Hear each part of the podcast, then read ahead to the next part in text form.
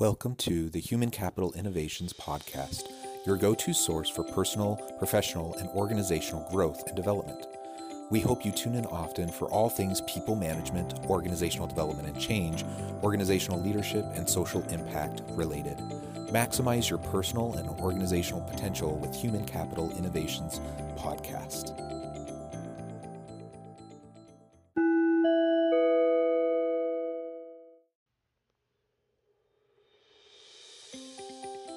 Welcome to the Human Capital Innovations Podcast. In this HCI Podcast episode, I talk with Michael Levitt about dealing with burnout as a leader.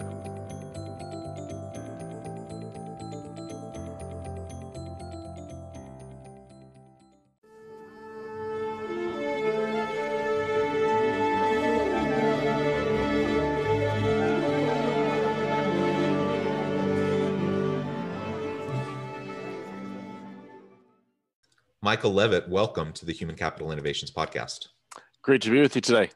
Yeah, I'm super excited for our conversation, a super timely and important topic. We're going to be focusing on burnout, how leaders can deal with burnout personally, but also within their team, how organizations as a whole can create a supportive environment to help employees as they're dealing with burnout-related issues.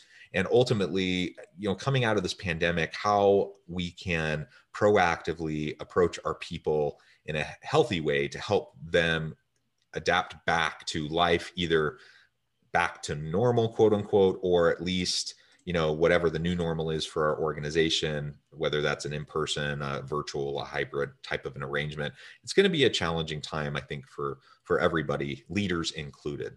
Absolutely. As we get started, I just wanted to share Mike's bio with everybody. Michael Levitt is the founder and chief burnout officer of the Breakfast Leadership Network, a San Diego and Toronto-based burnout media firm. He is an in-person and certified virtual speaker, a certified NLP and CBT therapist, a Fortune 500 consultant, and author of the new book, Burnout Proof. Thank you so much for joining me. It's a real pleasure. Before we launch into the conversation, anything else that you would like to share with listeners by way of background or personal context? I've lived in 3 of the 6 original NHL cities. Other than that, I've had many careers in my life, and I find that experiences from each of those careers has really proved helpful in the work that I do today in the burnout prevention and recovery space. Well, that's wonderful. And maybe we can start there because I'm always intrigued to hear about people's journeys and how they get to where they're at, especially when they've shifted and moved around. I'm also, you know, I didn't take a particularly linear path. I kind of zigzagged to land where I'm at. And I agree with you. Like, I think there's so much we learn from our background, our experiences, even if it doesn't seem like it's directly related to what we're currently doing. So how did you get to where you're at today? What really got you interested in focusing on burnout and working with organizations? Well, the burnout experience that I had personally was kind of a strange way for me to start doing work in this space.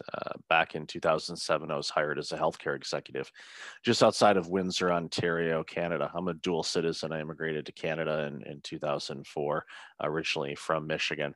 But this job, this healthcare executive role was a startup, and I had startup experience before because I worked for startup organizations in IT and finance and all kinds of different things. So I've had a pretty packed career as far as different experiences are concerned.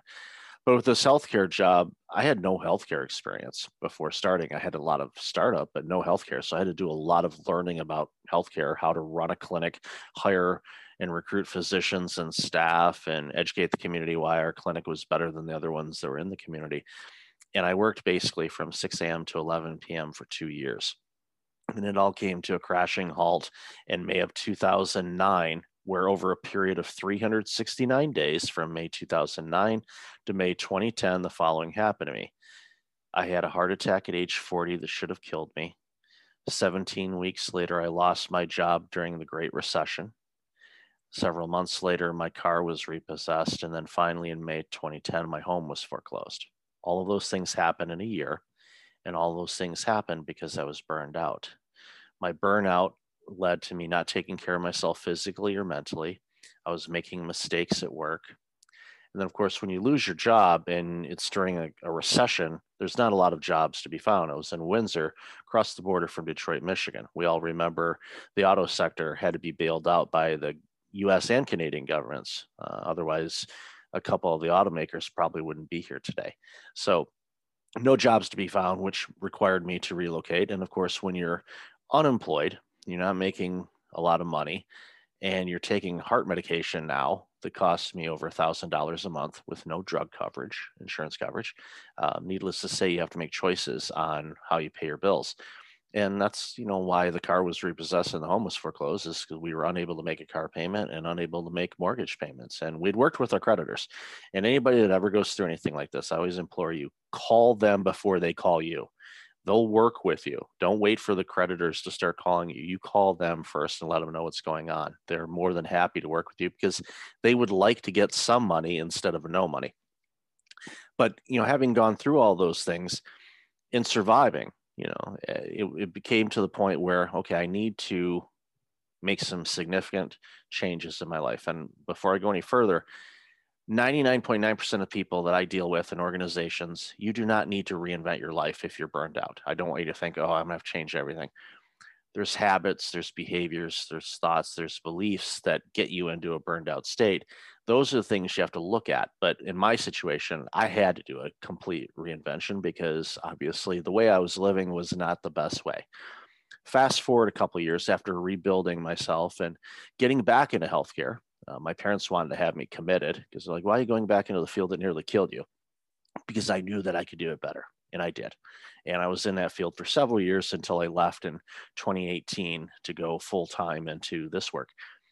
But as I was working into it, I started looking around and seeing a ton of my colleagues and a lot of people in the healthcare sector were going down the same road that I did. They were burning out, and it scared me. So I started doing a lot more research about it, started writing about it, started speaking about it at conferences around the globe, writing about it, you know, publishing books and all of that. And it's taken a life of its own. And of course, this pandemic, unfortunately, has made burnout worse. I was hoping for the opposite. I was hoping people would relax and be able to take life at a little bit slower pace. And some have, but I think a lot of people, unfortunately, haven't. And they've, you know, stats have shown that, you know, people are working anywhere from 20 to 30% more hours since the pandemic, which people were working way too many hours before. So that's how I got here. Yeah. Well, thank you for sharing that.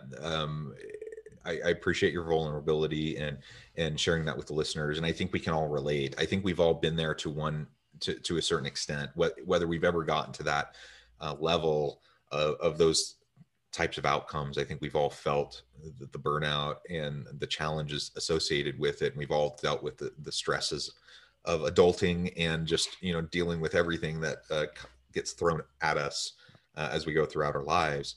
And the reality is work is just one piece of that, right? And so when you allow work to take over and to take over everything else, your relationships suffer, your personal health suffers, like you mentioned, and pretty soon it's just not sustainable. You just can't keep up that level of effort over a long period of time, and things start to get missed. Things start to fall through the cracks, and that ends up being, of course, bad for you. It ends up being bad for the organization, and that's why leaders need to be thinking, okay, first of all, how do I practice self-care? How do I make sure that I take care of myself so that I don't burn out, so that I can be there for my people and I can model for them healthy behaviors and I can help them to not burn out. But then also, you know, that's how we're going to help the organization succeed in a sustainable way, is by focusing on the mental, physical health, the meaning, fulfillment, passion, the energy within our people to accomplish things for the organization. And we don't do that in a sustainable way just by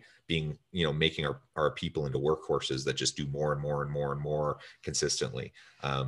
You know, in the short term, we might be able to get some good outcomes. In the long term, it's going to crash and burn.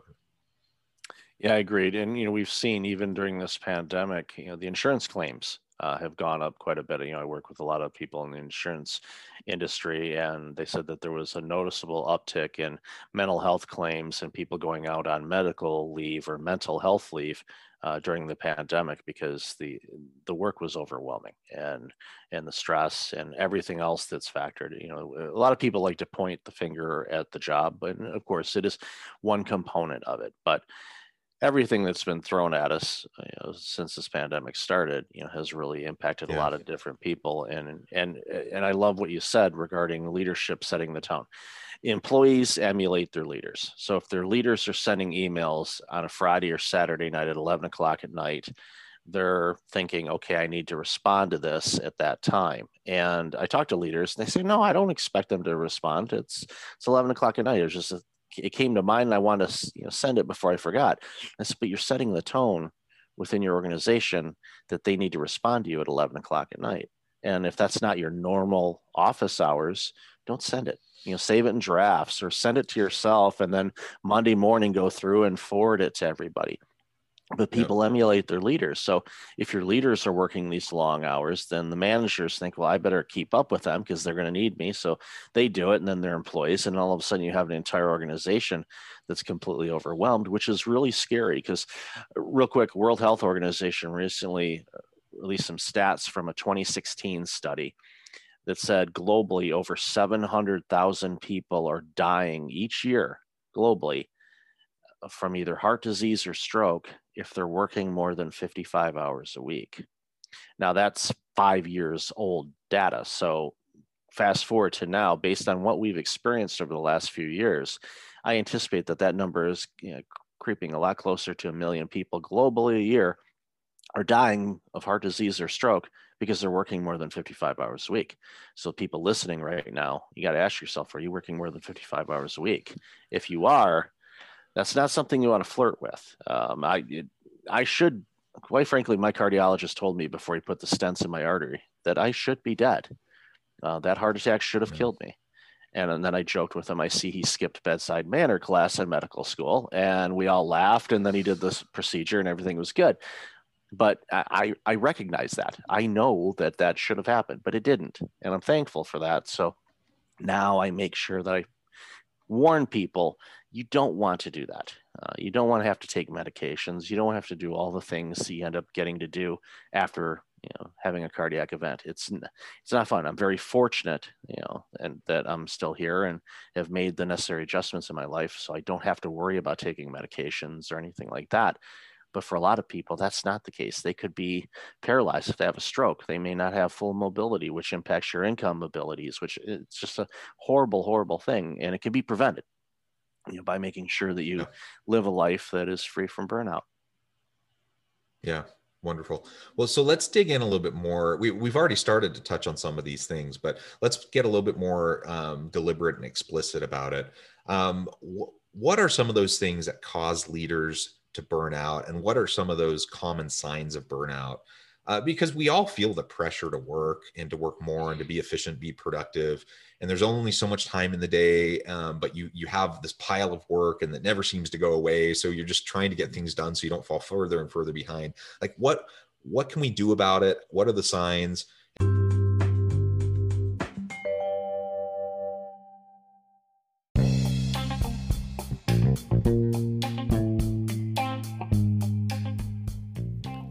I'm excited to announce the publication of my new book from HCI Press, The Alchemy of Truly Remarkable Leadership, Ordinary Everyday Actions That Produce Extraordinary Results. Consider how the nature of work has shifted over the past 50 years, with increased globalization, rapid technological advancement, and the shift in economic composition. The average job of today looks very different than the average job of 50 years ago. What will the jobs and organizations of tomorrow look like? Moreover, what does this all mean for organizational leaders? What are the core competencies and capabilities of organizations and their leadership that are prepared for continued disruption and geopolitical and socioeconomic shifts? Regardless of what the future holds, increasingly, leaders need to be socially minded, data-driven, decisive, champions of talent, and disruptors of the traditional notions of leadership, teams, organizations, and work. The Alchemy of Truly Remarkable Leadership will help you to explore your own leadership competencies and capabilities and consider ways to apply and implement them into your workplace and personal life.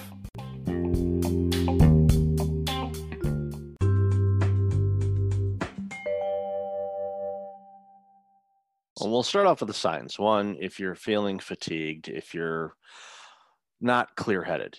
And that's a big problem, because if you're not clear-headed, that means you lack clarity. And if you don't have clarity, you're not going to see opportunities or things that can potentially create problems or create solutions to challenges you're facing.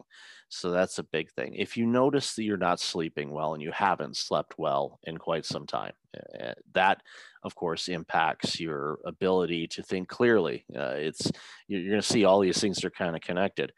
If you find your health habits are changing, either you're having massive weight gain or massive weight loss, it can go either way.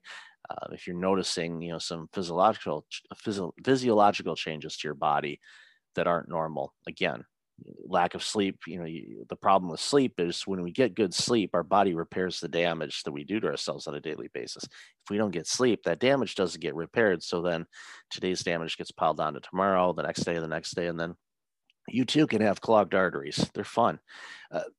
That's, some sense. Another sign that was definitely common in me. If you find yourself either more forgetful or a lot more irritated by minute things, that's a big issue and a big warning sign to look out for. If these little things start really getting at you, that's when you know you might be under some extreme stress and fatigue, and prolonged stress is what turns into burnout. Without prolonged stress, I mean, that sounds like a manifestation of anxiety and stress, right? Just little things keep getting to you. And so when you don't have enough rest, when you don't have enough opportunity to kind of rest your mind and reset and get the physical, the sleep and other physical rejuvenation that you need, then stuff just starts to pile up, and you just really, that stress and that anxiety builds and builds and builds. Yeah. And you're trying to work longer and work more hours to try to tackle it. And we all know that in an 8-hour day, the average hours of productivity is maybe half of that. So working 16-hour days is not going to give you 16 hours of productivity. You won't even get 8, because the longer you work, the less return on investment you're getting. So working those long hours are actually causing more damage than benefit. So some things that I help organizations and individuals do to kind of get ahead of the burnout and reduce their stress is one, and we talked about it before, focus on your sleep.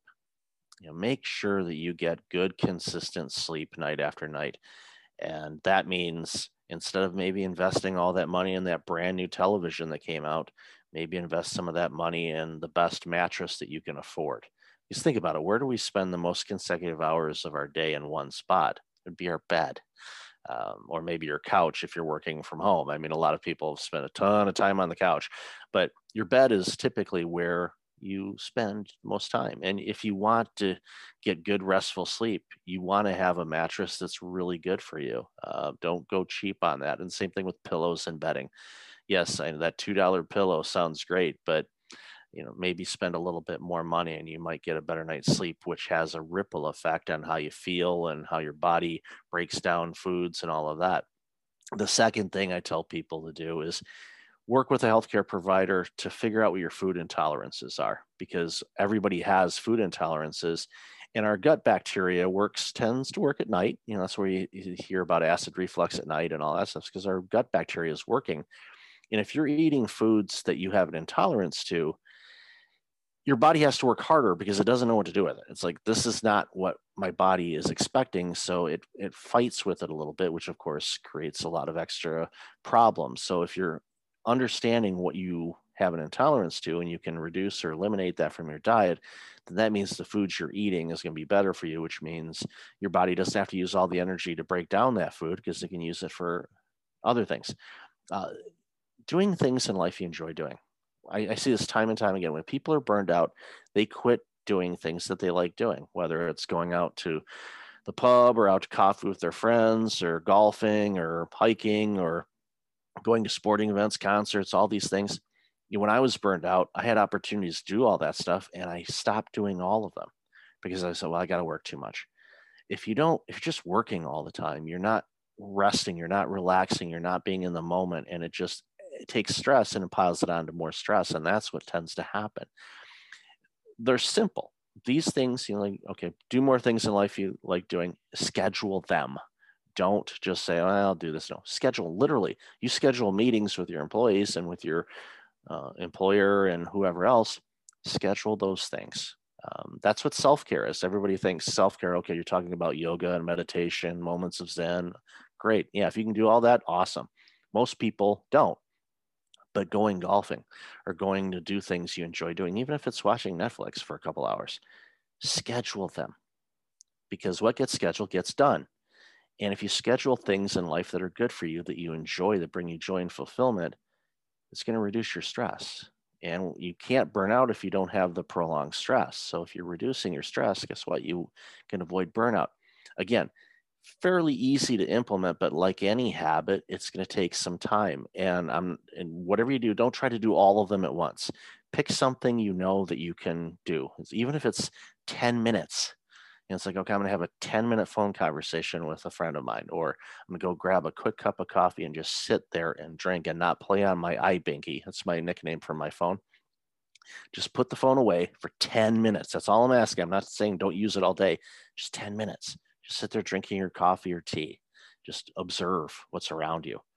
It'll lower, your stress levels a bit. And when you do that, that helps get the momentum going of you being able to manage your stress better, which again, without stress, you can't burn out. Yeah.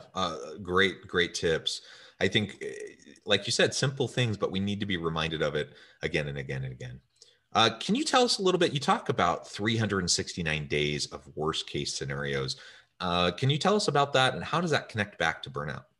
Yeah, that was my year of worst case scenarios where I had the heart attack and the job loss and the car repossession and the home foreclosure. I wrote a book about it to chronicle that, and then which led into the burnout, because all those things, I stopped eating well, I stopped being active, I stopped doing things that I enjoy doing, the things I just talked about.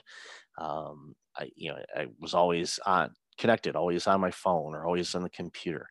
Disconnecting from some of those things, just being in the moment and doing those things in life that I enjoyed and started scheduling them, has prevented me from ever, approaching burnout again. I know what the signs are. Believe me, I know them.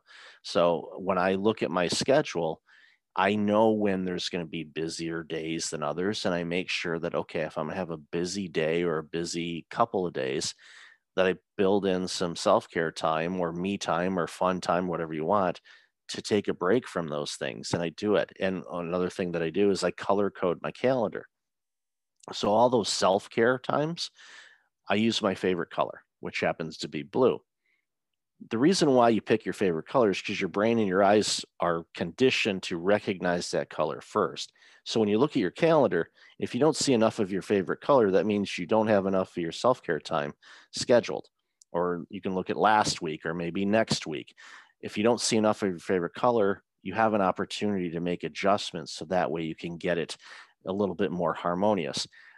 Each week's going to be different, so there may be periods of time, like this week for me, it happens to be a little bit heavier scheduled than normal because I'm taking some time off during the summer. So it's like, okay, I know I'm going to need to do these things. I recognize that. I keep things in check. I'm making sure I'm taking care of myself and eating the right foods for me and getting the right activity level. So I don't, I'm not overwhelmed by the end of the day.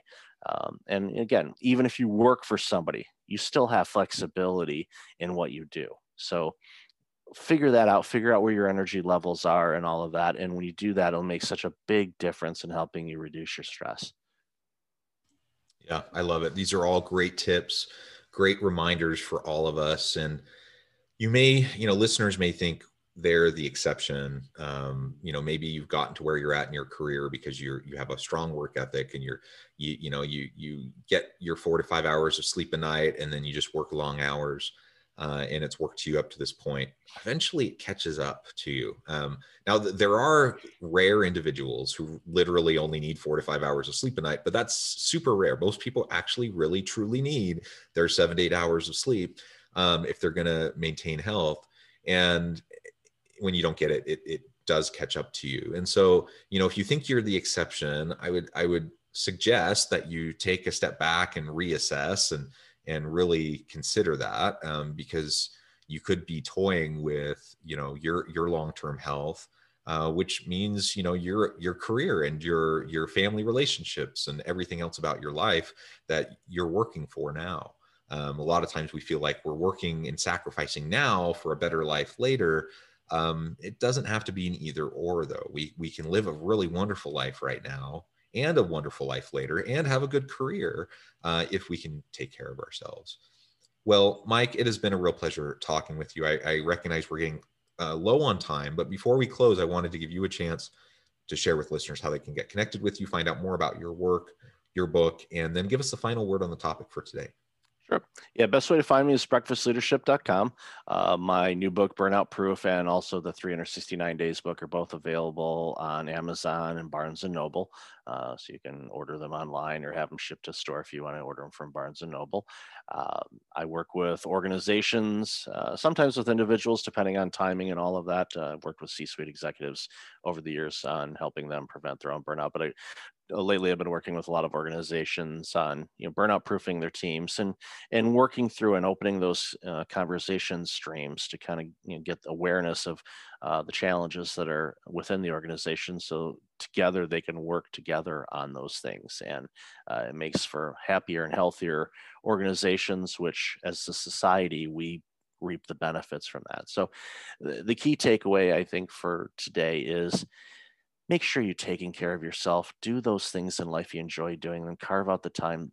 Work will have no problem filling up your calendar. You already know that. So you need to fight back and schedule that time that's good for you, because when you're happier and healthier, you're going to be more proficient at what you do, more productive. You won't be as stressed, and you'll be a better employee, better leader, better organization, and that benefits us all. Well said. Well said. Thank you so much for taking the time. I really appreciate it, sharing your expertise with my listeners. I encourage listeners to reach out, get connected, find out more about what Mike can do for you, what his organization can do for you. Check out his book. And as always, I hope everyone can stay healthy and safe, that you can find meaning and purpose at work each and every day. And I hope you all have a great week.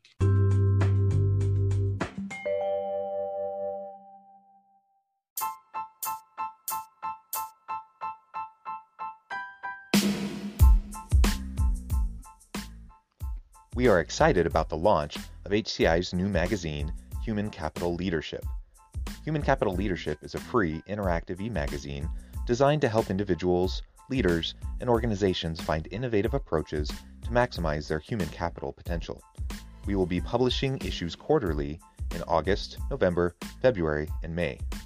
Check out the first issue and let us know what you think.